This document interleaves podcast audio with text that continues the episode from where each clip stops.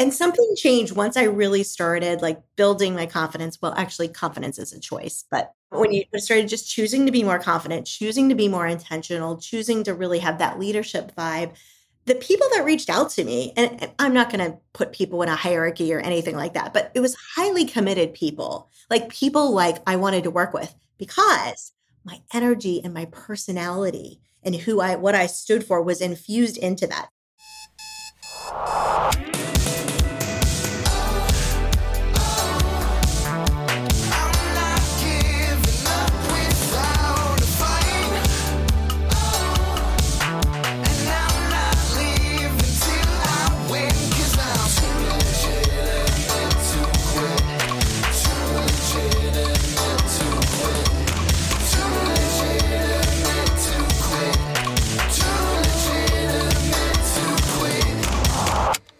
Welcome to Too Legitimate to Quit, instantly actionable small business strategies with a pop culture spin. I am your host, Annie P. Ruggles, and my guest today is the dynamic and fabulous Joy Bufalini. Meet Joy Bufalini, creator of the Simplify to Multiply method, helping women scale their businesses by simplifying their focus. In her 11 years as an entrepreneur, she's been featured in both O and Entrepreneur magazine as a leader in the business coaching industry. She's known for her warm but no fluff approach to helping women do their soul work in this world. Even while raising her daughter with multiple disabilities, Joy has built a robust seven figure business by keeping a simple and scalable focus.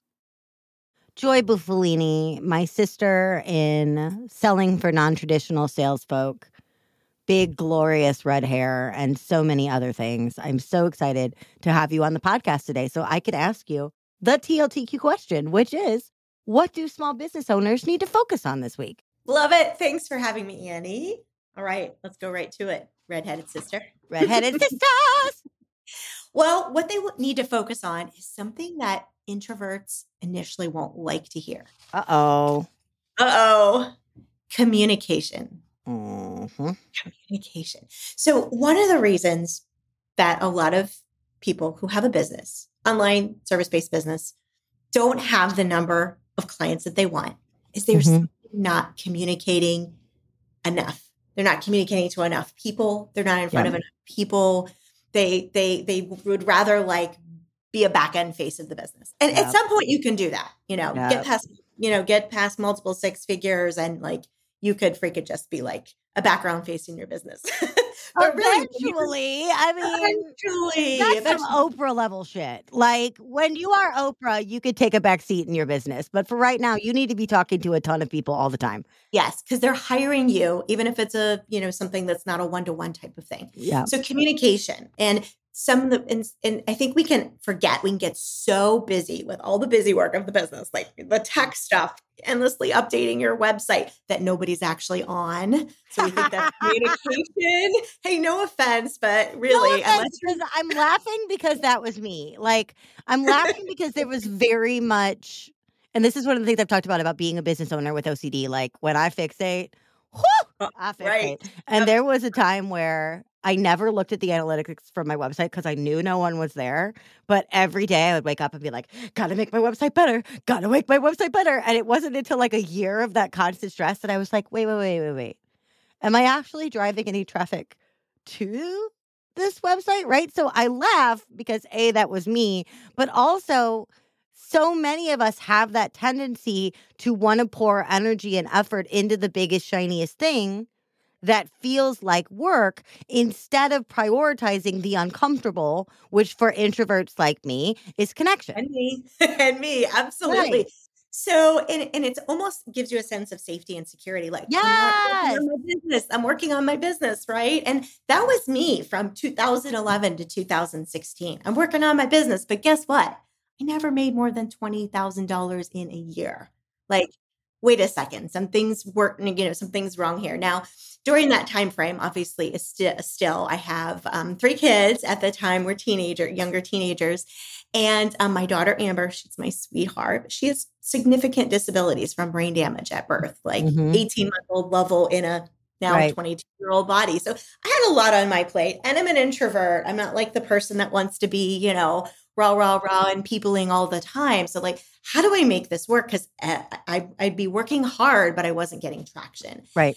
And and I think it's it, it, we can almost be unconscious of like how little people are actually seeing our content, even if Yes. you're sending you're sending out one email a week and like let's say you have a really good open rate and 35% of the people open it that's that's a lot of people that do not see you in the course of a month Correct. or if you know you get social media overwhelmed or you're like on linkedin one week and on instagram one week and on facebook another week but not any one place consistently there's very few people who are actually going to know about your awesomeness right Exactly. Which is why I had to get over the I don't know. I want to say stigma, even though I know that that's Mm-hmm. not the right word. But I was so resistant as a former marketer to repurpose content. Be I was so resistant. I had just a freaking mountain range, not even a mountain, but a mountain range of resistance to Yeah. repurposing because I had that fear that you're talking about. It's like I don't mm, want to oversaturate. I don't want to talk too much. I don't want to annoy people. They've heard this from me before.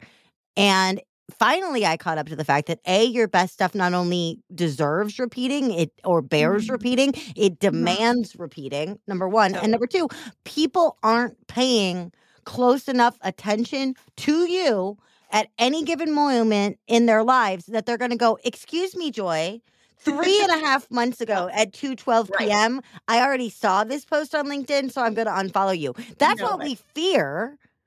Yeah. But Yeah. nobody actually They thinks like don't. that. And I've had one person in my last like year and a half of of repurposing content religiously, like as my religion. I've had Mm-hmm. one person acknowledge that they had already seen something. And you know what they said? They said, Oh my gosh, Annie, this is one of my very favorite posts of yours. And I'm like, thank you. Okay. So the people I was worried about annoying are like, oh yay, my favorite. Like, like why do we think that we can watch hours and hours of reruns of television, but people only want to see our memes one time? I don't know. Right. And email is similar in that we have new people coming on the list all the time, and 35% is a wonderful open rate. It's a wonderful freaking open rate. But that still means that 65% of your people have no idea what you're talking about. Exactly, exactly. And you know the the the thing is is that every time you hit post on a on a post, every time you hit send on an email, you see that. I mean, assuming you're doing it yourself, eventually you get team to help you out with that. But like you're seeing every piece of content that goes out there. Correct. But when people are scrolling through their feed, unless your content is really compelling, they are not going to stop the scroll. No. They're going to keep on going, right? Right. Or unless they're, they've been following you religiously, they're not going to get a notification that you just posted something, right? Right. Or unless they're connected and engaging with your content. You know, there is. I the mean, I that- get my own push notifications of me. It'll be like new on LinkedIn from Annie P. Ruggles. And most of the time, I don't even open those. And I'm me, right? right. So, right. You we- know you're communicating. You know? Right, So exactly. here's the thing: is a couple things for me. You know, in 2016, I had this line in the sand moment of like, all right, I got to figure this shit out. And or I've got to go get a job because I, my kids are getting older, medical Yep. expenses had been piling up. Like I've got to make this work. Right. And honestly, I was not doing the one thing that in every other area of my life I was really good at. I'm a former math teacher. Focus and simplicity. I was trying to do trigonometry Yeah. without first having mastered algebra 1. Right. I was going to say, we got to go back to freaking triangles and geometry and Right. Like I knew I was smart. Like I could- figure things out and managing my daughter's care over the years. And like I, I am a freaking amazing case manager. Like, why am I not a good like CEO of my own business? Well, I was mm-hmm. doing all the things and not the things that actually mattered.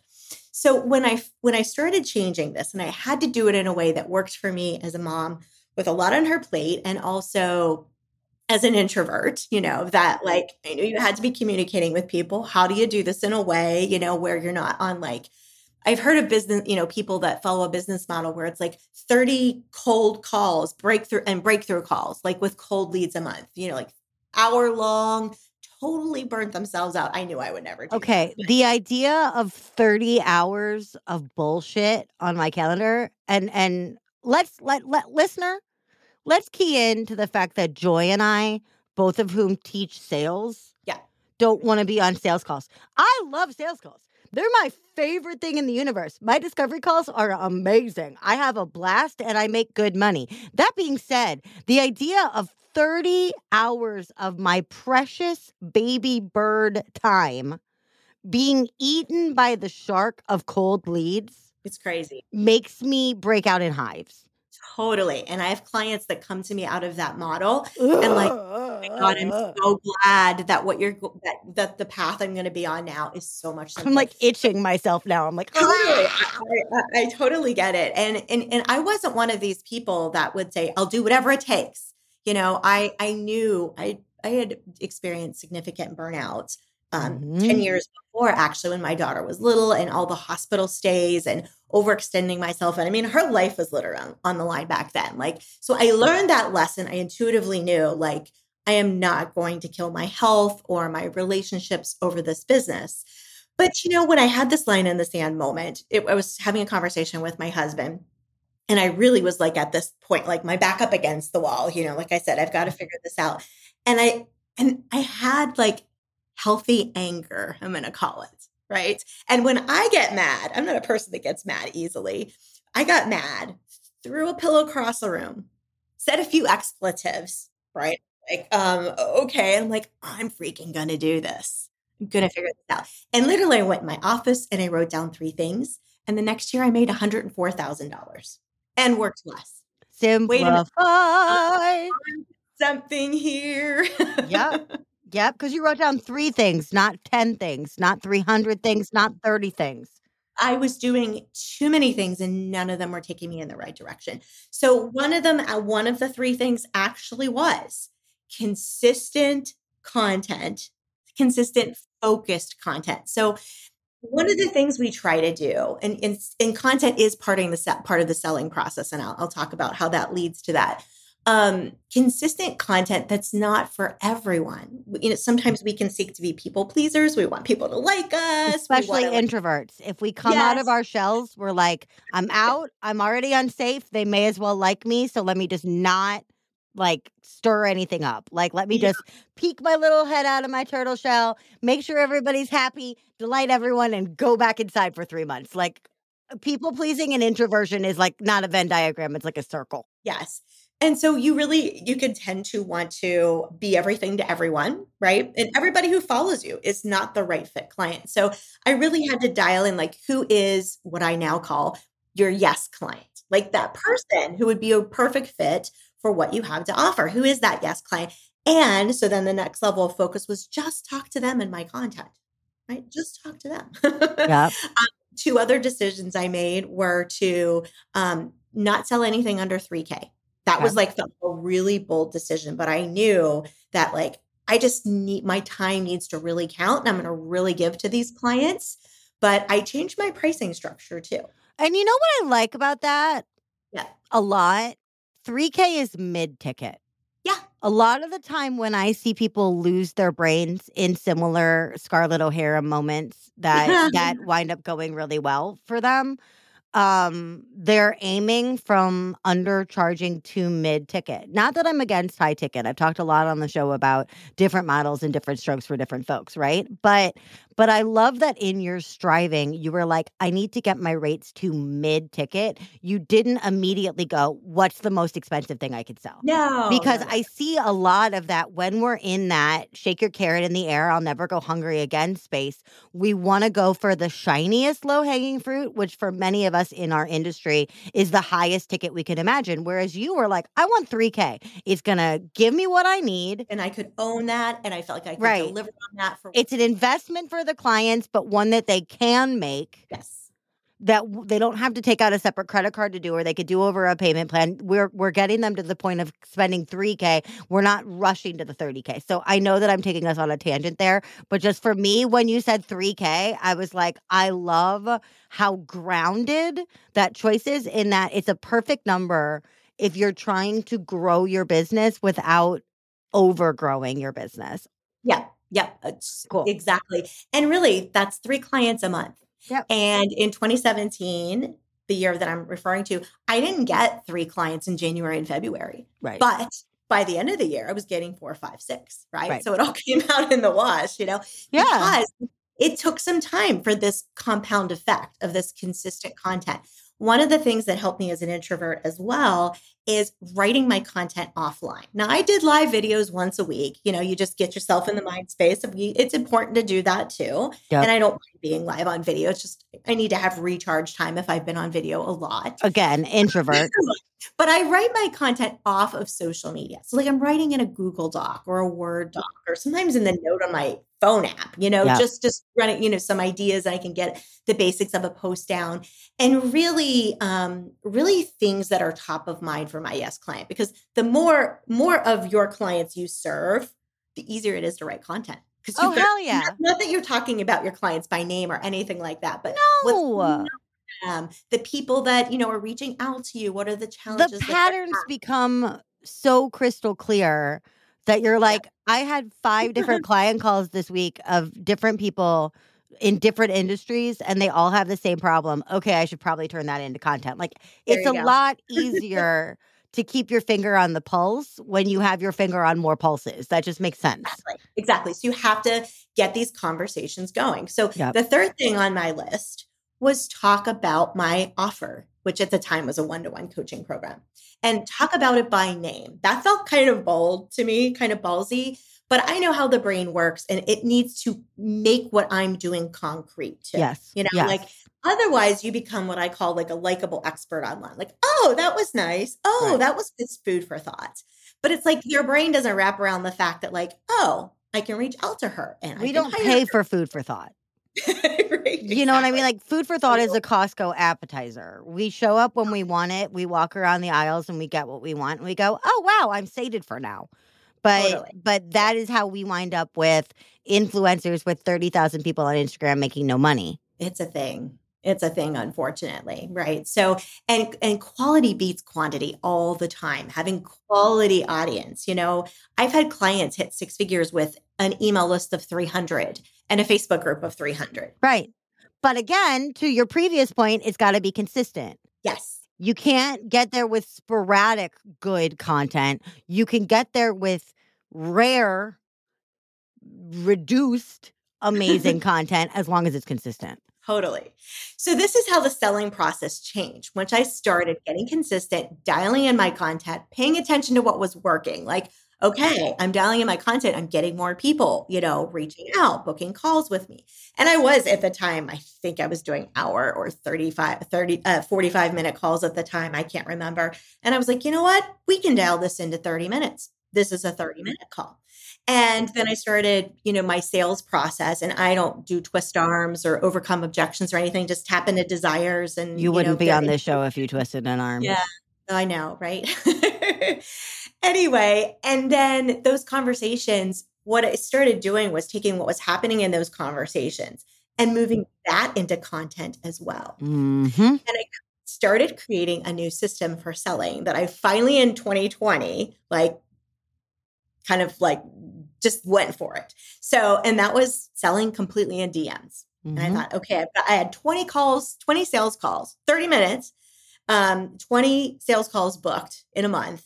We were moving and the pandemic had just started. Still have multiple children. Like, they your kids didn't voluntarily be like, "It's okay, mom, we've got this. We don't need a parent for right now." No. And I had been like thinking like I've seen people do this. I wouldn't do that. I would do this. I wouldn't do that. I wouldn't do this. Mm-hmm. And so what I did was I took what I was doing in the sales call, the questions I was asking and the details I was giving about the program, mm-hmm. and I put it in a PDF.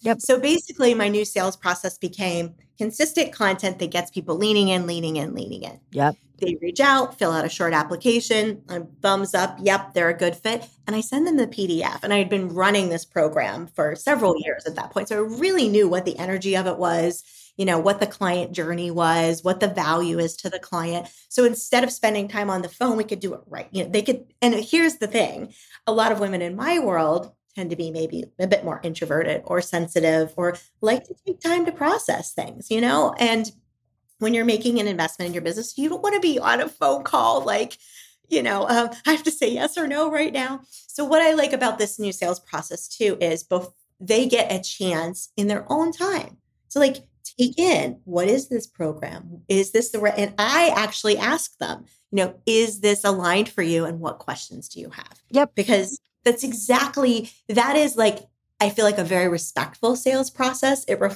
respects my time and energy. It respects their time and energy. And also as a human being, like they can make their own choices. You know, Right. they know what they need better than I know what they need. So if Right. this is it, great. If it's not, that's okay too. That's one of the main tenets of the Non Sleazy Sales Academy is people are going to make decisions on their own time and in their own speed. So if you stand against the current of that, you look like an asshole. Yeah. Right? And so a lot of a lot of traditional sales training is willingness to look like an asshole.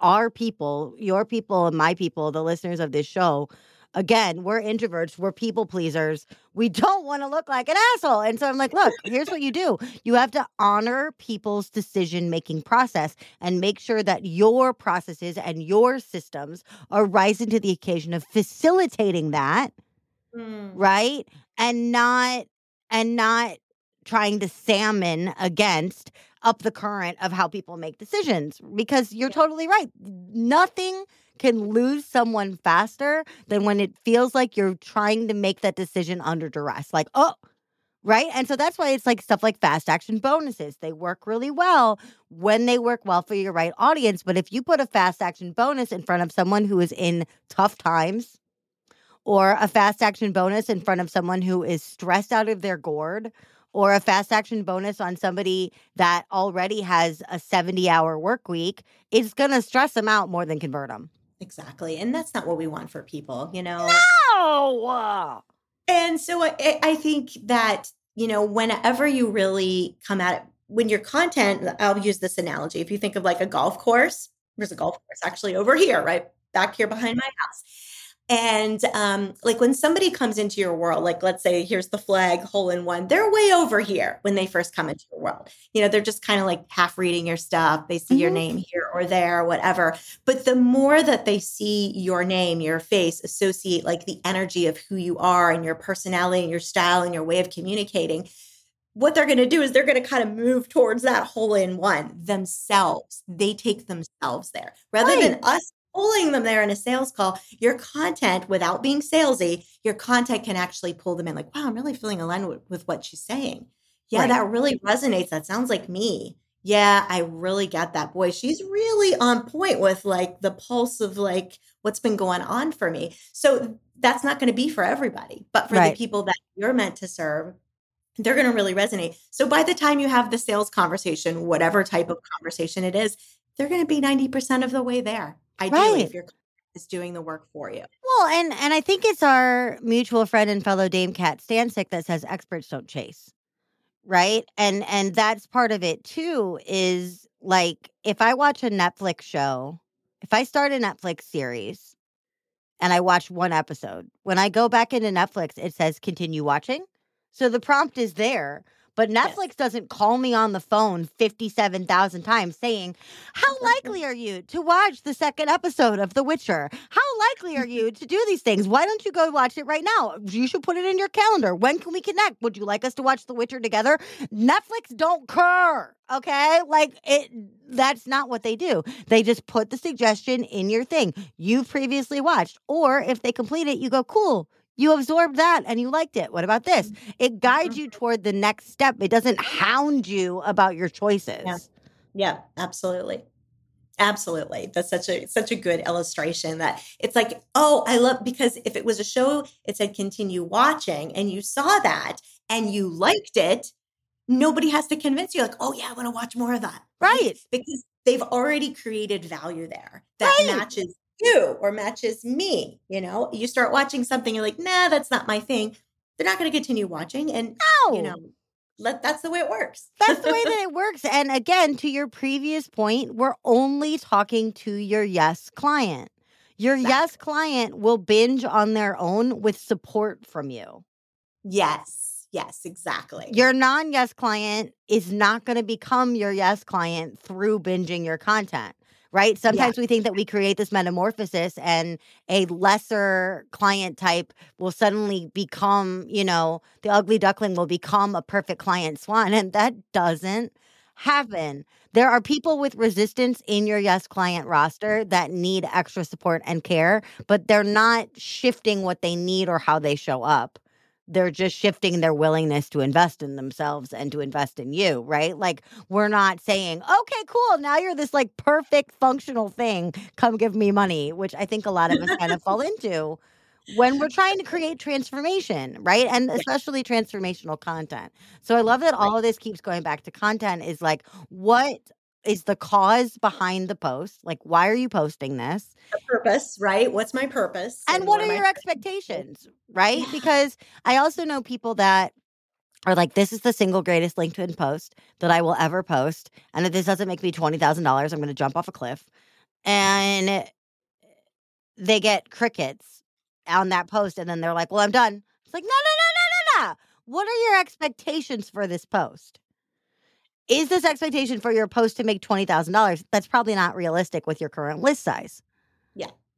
Totally. Right. So absolutely, ugh, I love that. And it's it's the compound effect, you know, of of people seeing your name and associating with your style of writing and what you're talking about. It's also about like when you give someone a shift in your content, like a perspective shift or an insight that they had never thought of before, that shifts something in them internally and they associate your name with that shift, right? And that's that's great. There's, I'm sure there's tons of people, thousands of people who I have helped through my content who have never become my client. And that's like totally fine because I'm here to help people in the world no matter what. that's great. You know, and I get paid well. That's, it's all good.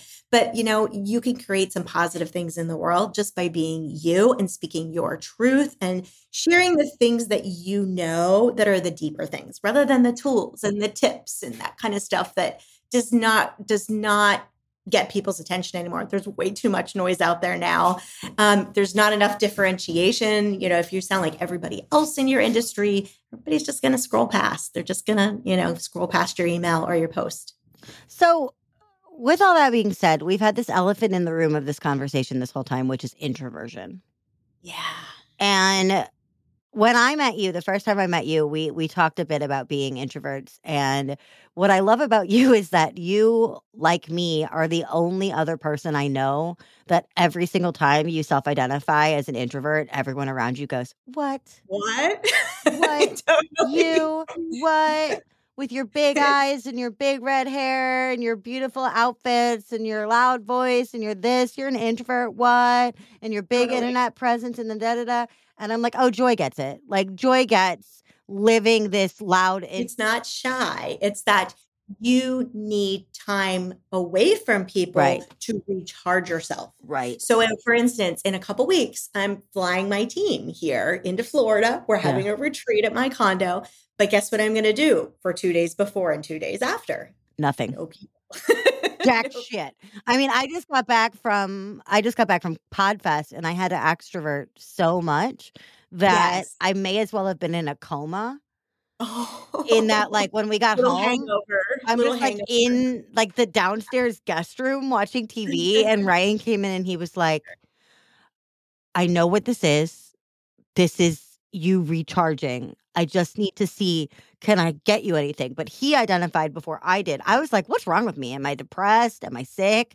What's going on? Ryan's like, no, you just went to a five day conference and talked to people the whole time. You can't wow. handle this anymore. You need to watch your Dateline and eat some Domino's and sleep. And I'm like, that's Good for him. Good for I him. do need to do those things, right? But but you're totally right. Introversion is about recharging. Exactly. You can show up in a big way and be present with people. We're both Italian as well. And here I am talking with my hands. Right.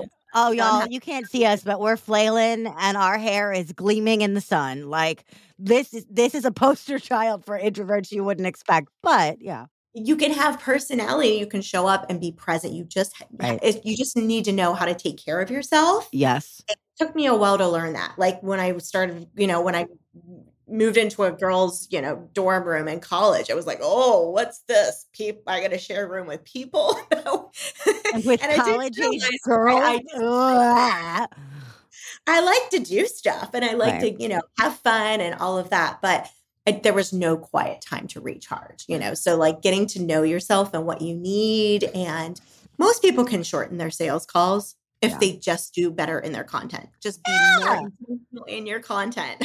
yes, and uh, you know, let your content do some of that extroverting for you. exactly. Right? Like again, repurpose your video. If you have great videos, play them more than once for heaven's sake, Annie Passanisi Ruggles. Like, come on, get to it. But but I think for me, running a business as an introvert is is energy management. And marketing a business as an introvert is extremely energy management. And selling as an introvert is the highest level of energy management, which is why with my clients and also with myself, I try to give like a tax, like an energetic tax to those tasks so that I don't schedule 57 calls in a row. I can't do that. I can write 57 emails in a row, right? I can run 57 client reports in a row. But if you put, again, 30 hours of cold calls into my week, ugh, I'm going to die, right? And so sometimes when my clients make these big leaps in their marketing, especially if they identify as ambiverts or introverts, and they come to me and they go, What's next? What's next? What's next? My answer is slow down. You Mm. just took this big scary leap. You just did this big brave bold thing. We still we cannot forsake consistency. But what we can do is reduce the pot from boil to simmer for a little bit while you Yeah. recharge, right? Because you've already mentioned this. The the risk of burnout for people like us who have on off switches is really high if we're not willing to hit the off switch. And so with my clients, sometimes they feel like they can't. And I have to be the one to be like, your homework is go take a nap. Like they're paying me to help them sell. They're paying me to help them make money. And I'm like, cool, go take a nap. Legit. And they're like, I'm like, how many people did you talk to yesterday? 12. How do you feel today? Crappy. Cool. Oh my. Right? Yeah, Don't talk to anybody. So totally. what in terms of the your three pillars right like consistent focused content a price Mhm. point that works and isn't people pleasing Yep. and making your offer a household name for the households of your yes client not a household name internationally right is there is there anything there that you know is particularly difficult for introverts that you kind of want to guide us through Hmm, that's a good question. Um, I don't. I think introverts can be really good actually at the content when they get tuned in, tapped in, have a ritual routine, or listen intuitively. You know, everybody like finding your what is your writing process, um, and then you know, I think it's when they have people reaching out. When you start getting, when you start growing, and you have people reaching out that you don't know them, you've never met them before like I don't know what they're like energetically. You know, and that's going to start happening. I remember when that started happening for me. It was kind of like, oh, but like, okay, who who's this? Is this a creep? Is this somebody, you know, a person I would jive with? pardon Well- me are you a creep I know, right? But here's what I found started happening is that as I fine tuned my content, and it was like it was like the people who were, uh, I would call them like they they they just wanted to piggyback off of my energy, you Mhm. know, like Mhm. they just wanted to like be be friends and they really you know pick my brain or something that really went away once my content had this leadership energy in it Ooh. there was just the leadership energy to it that if somebody reached out it was just a it was a it was wasn't something like they weren't dumping. This is what i was always afraid of like especially if i opened up my dms they would just like dump in my dms Oh, yeah. right? Oh, yeah. like oh oversharing too much information.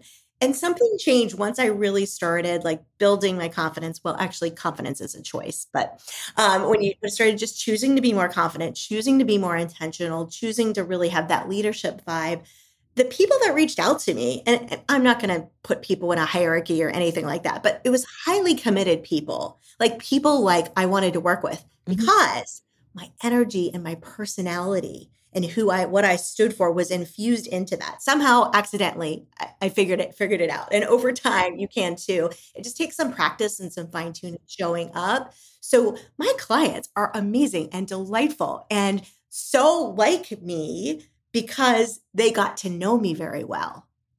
It wasn't a cold call. It wasn't like some referral, like, who's this joy girl? You know, joy person.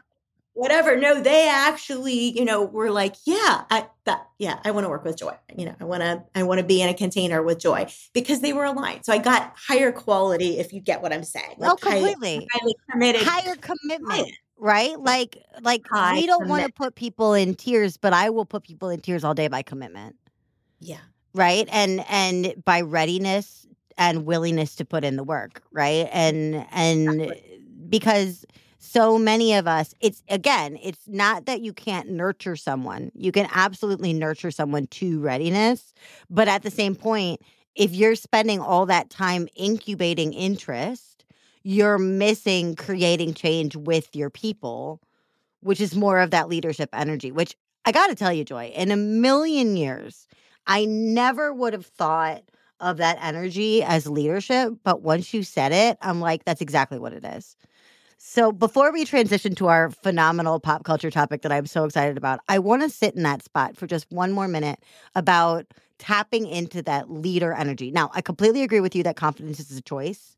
Yes. Um, and I am not a fake it till you make it person. I'm much more like my friend Ben, the failure guy says, fail it till you nail it, uh, which I adore. But let's say that I want to um, show up in that leadership role.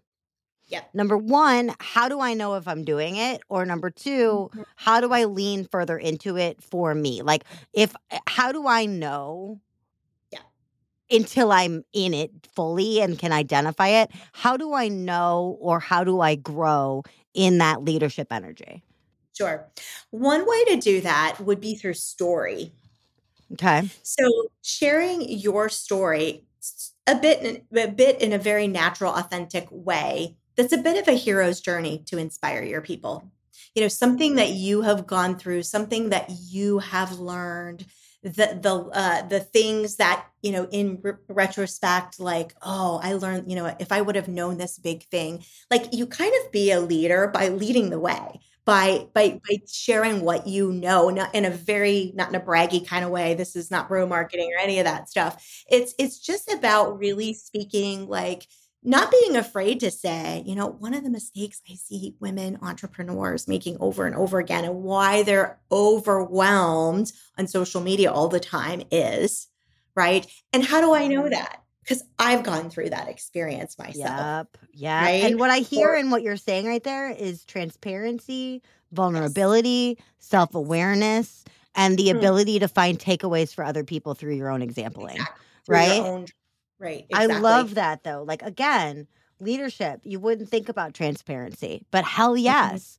If you're walking the path and other people are watching you, you're leading whether you expect to or not. So you may as well lead into the fact that people are watching you. Now, again, back at the very beginning, they're not watching you so meticulously that you're like, oops, I already said this. Oh my God, let's freak out. But they are watching you. They're they are catch- consuming you yes. and they are behind you on the learning curve that you are on.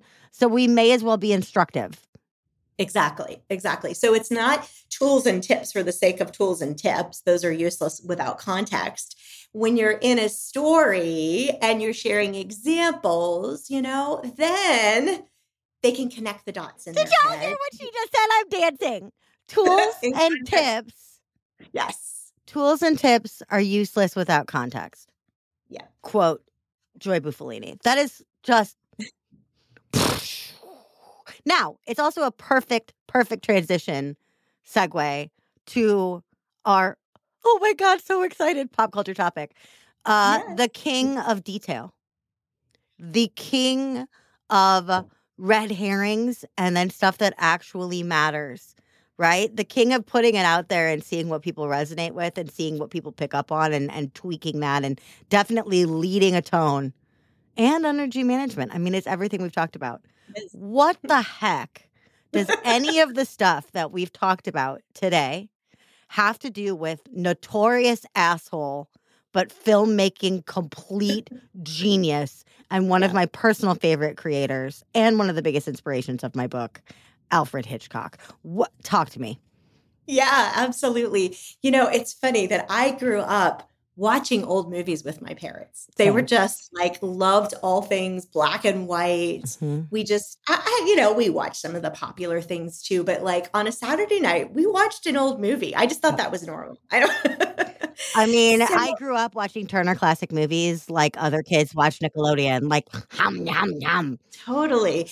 And I really appreciate I appreciated the realness of acting back then. Yeah. And like you said the attention to detail and people had to be real actors. You know, they, they weren't just getting like short clips and it, you know, all got cropped No. together for them. Like they had to really act. They had to really show up.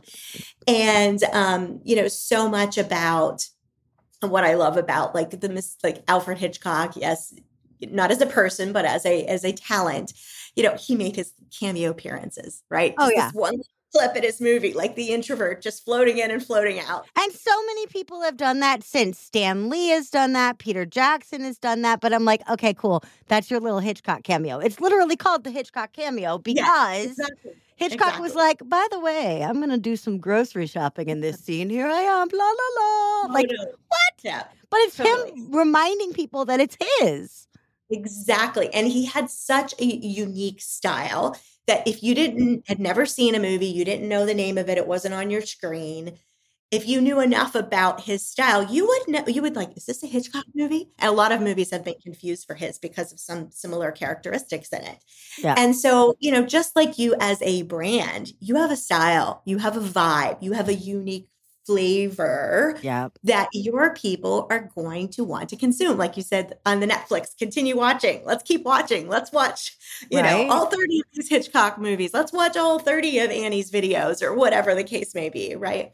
That um, you know, whenever you bring something unique and and you keep interest and attention, right? And, and you get to be, honestly, as a content creator, you get to be the director. Right. and not get lost in the content.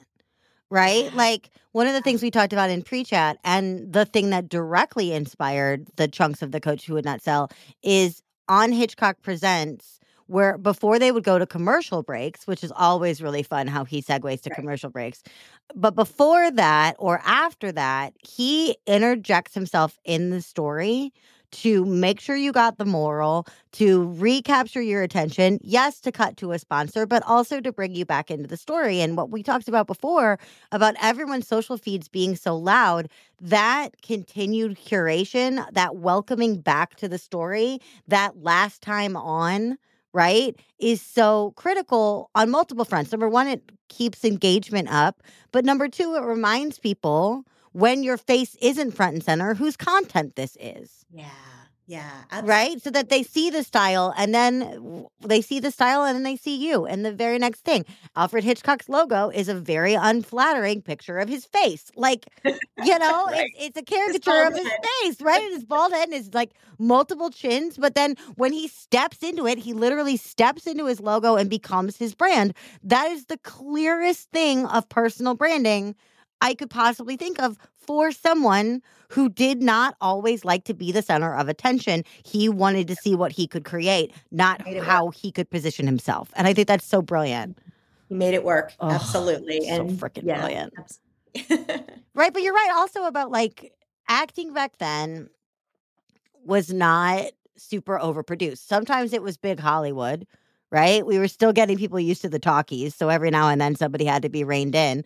But when you shoot that over the top uh response in a Hitchcockian style, right? Mhm. Like I'm pretty sure he told Janet Leigh to make a bigger scary face, right? And I'm pretty sure he threw more birds at poor Tippi, right? Like Sure. but at the same point, you add the shadow, the sound, the long, like, you know, Stanley Kubrick did this years later where there'd be long gaps in the movie with no sound, right? All Mhm. those things.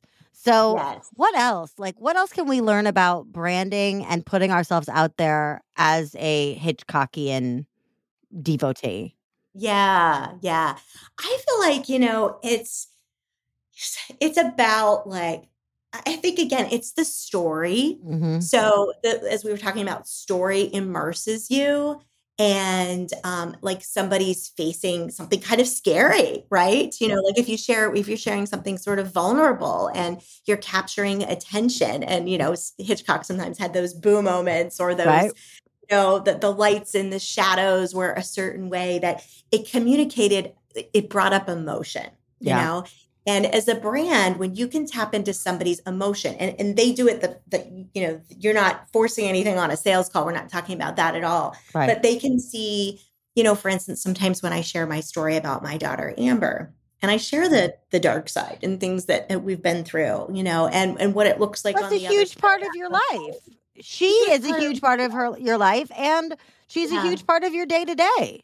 Yeah, yeah, and I think people appreciate story where there there is a an arc that happens you know somebody somebody goes through you know you get to the climax you know and there's the moment and or whatever the thing may be.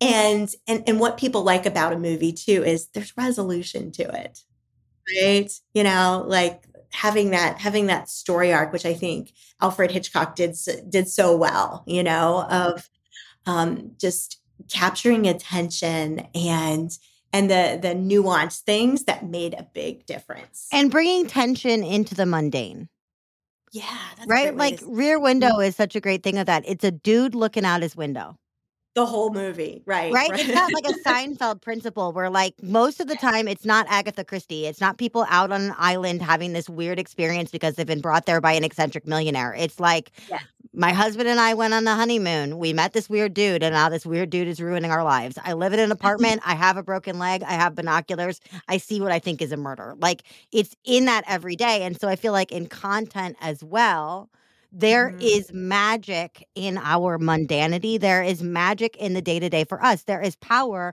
in the story of you and your daughter who you see every mm-hmm. single day of your life yeah, right? without it having to be too dramatic there's it's there's rich content in the everyday. it is it is. It's real life you know real lives like you said in that movie in particular you're seeing real through other people's windows seeing real lives right. you know, what's, what's behind the curtain basically. Right and then also shit like gardening like there's a whole big thing about people like doing the community garden in the middle of this thing and you're like cool got it okay yeah got it. right? Uh-huh. but but i I think that that's so profound. So I love, I did not in any way expect when we started this conversation today that we would spend so much of it on content, but I'm so grateful we did because only through consistent outreach are we going to meet and find our people. So that being said, I have two more questions for you before I release you back to your gorgeous day.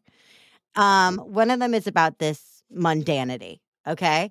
So, uh, entrepreneurship can be a horror story in and of itself, hardcore. It can be really weird. It can be really hard. It can be really scary. And in combination of all three, right? Vulnerable, horrifying, you name it. If you were going to approach Alfred Hitchcock and who is dead, but let's say he's right. not. And you pitched him a movie about a blip of entrepreneurship that he could turn easily into a Hitchcockian horror. what aspect of marketing or selling or running a small business would you pitch Hitchcock? Oh, that's a fun question. Which part would I pick to be the horror movie? Uh, I would say, though, you know, when they sit down to probably write a piece of content, like, this, like, like all the funny things, like they go in to get their computer, and then they're like, "Oh, my cat needs to be fed. Let me go feed my cat." And the laptop's here. Let's just say it's right in the middle of the kitchen. You know, sometimes I just sit right there. Oh, oh, I, those dishes need done. Let me go do those dishes over here. You know, and, and half the screen oh. is just a neglected laptop sitting on a table in like a single stream of shadowed light. Like just there the laptop go. longing for you. Just stops closing. You know, it just gives up for the day. yeah, like, the laptop just quits and starts yeah. to close itself. Okay, that's brilliant. Ghost of Alfred Hitchcock, hit us up. We got some there ideas you for you. But in the meantime, if you are not the ghost of Alfred Hitchcock and you are in fact an introvert out here trying your damnedest to make a mark, but mm-hmm. knowing that you could make a bigger, bolder mark within energetic management, they need you. What's the best way for them to start a conversation with you? Well, reach out to me. Facebook is my main social platform. So you can reach out to me. I have good boundaries. It's all good. Friend me. I have an opt in on my, like, it's called the Daily Needle Movers Cheat Sheet. That would be great. Hitchcock movie, like here's the only four things you need to focus on each day. Yes. So they're just simple actions. So you'll find that right on my right on my personal page. I have a simplify to multiply um, Facebook group. I know everybody's in a Facebook group, but I do really quality content in there. That's where you'll see most of my videos. Um, my brand is simplify to multiply, so you can look that you know you can you can find my group that way. And um, yeah, I'd love to connect with you. Um, if you're not selling your offers with ease, if you're burnt out with trying to figure out content strategy, if you're you're the way that you're selling or you're not getting people booking calls with you, or you've got people booking calls with you that are not buying, you actually have to backtrack the process a bit more. And when you go back in the process and think of it like a triangle, like here's your yes client, here's your offer, here's your message your sales process is up here and it becomes light and easy when the bottom piece is really strong. So that's what I'm focused on helping women to strengthen that so business just gets lighter and easier. Lighter and easier. Isn't that what we all want when we're living through the Hitchcockian nightmare of scaling totally. a personality driven business? Joy Bufalini, it has been an absolute joy interviewing you today. Thank you for all of the wisdom and transparency and leadership, to use your word, which is very clear, that you brought to this episode today.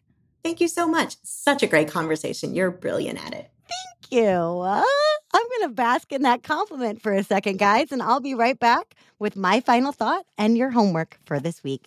No live birds. Don't worry.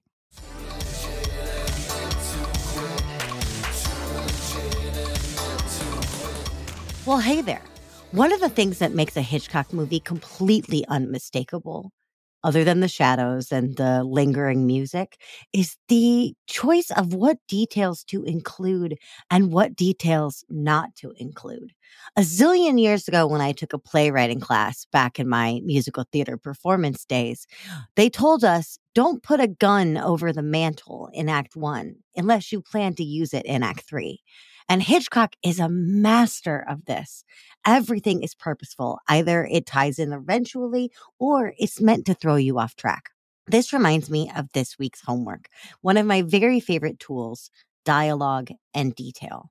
So often people come to me to revamp or rewrite their copy and they say, Annie, how do you make it sound so much like me? How do you make it sound so much like the people I'm talking to? The answers are dialogue and detail. This week, I want you to pay close attention to the chatter going on in your head and write it down verbatim. And listen to your clients in the same way. If they tell you that they are exhausted to death, don't come back and say, I understand you're tired. Come back and say, I'm exhausted to death. Put that in a bank of copy that you can pull from in the future. It's not about using people's personal details. We're not going to start telling tales out of school and spreading gossip all over the internet. Their details are their own. But what are the patterns in the language or what are phrases that are not someone's intellectual property, but is so unique to your work, you just have to use it. I can't wait to see what you come up with.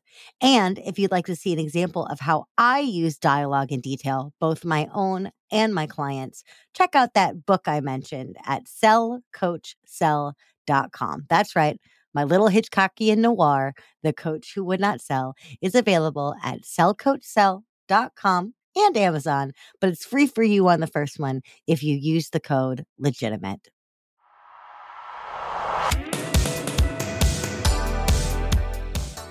Hey, thanks for listening. If this episode kept you laughing and learning, I have two requests for you. First, make sure you hit that subscribe or follow button, depending on your platform, so you never miss an episode. And also, more importantly, if you are looking for support, inspiration, networking, collaborations, or just a chance to hang out with me, Annie P. Ruggles, and our fantastic guests, make sure that you are a member of our LinkedIn community, The Legitimati. It is a weird and wonderful place. I can't even believe it's on LinkedIn, and we want you there. You'll find the link in the show notes. Big shout out, as always, to the fabulous dudes who helped me make this show. My producer and editor, Andrew Sims of Hypable Impact, my theme composer, Riley Horbasio, and my show art creator, Francois Vigno. See you next time.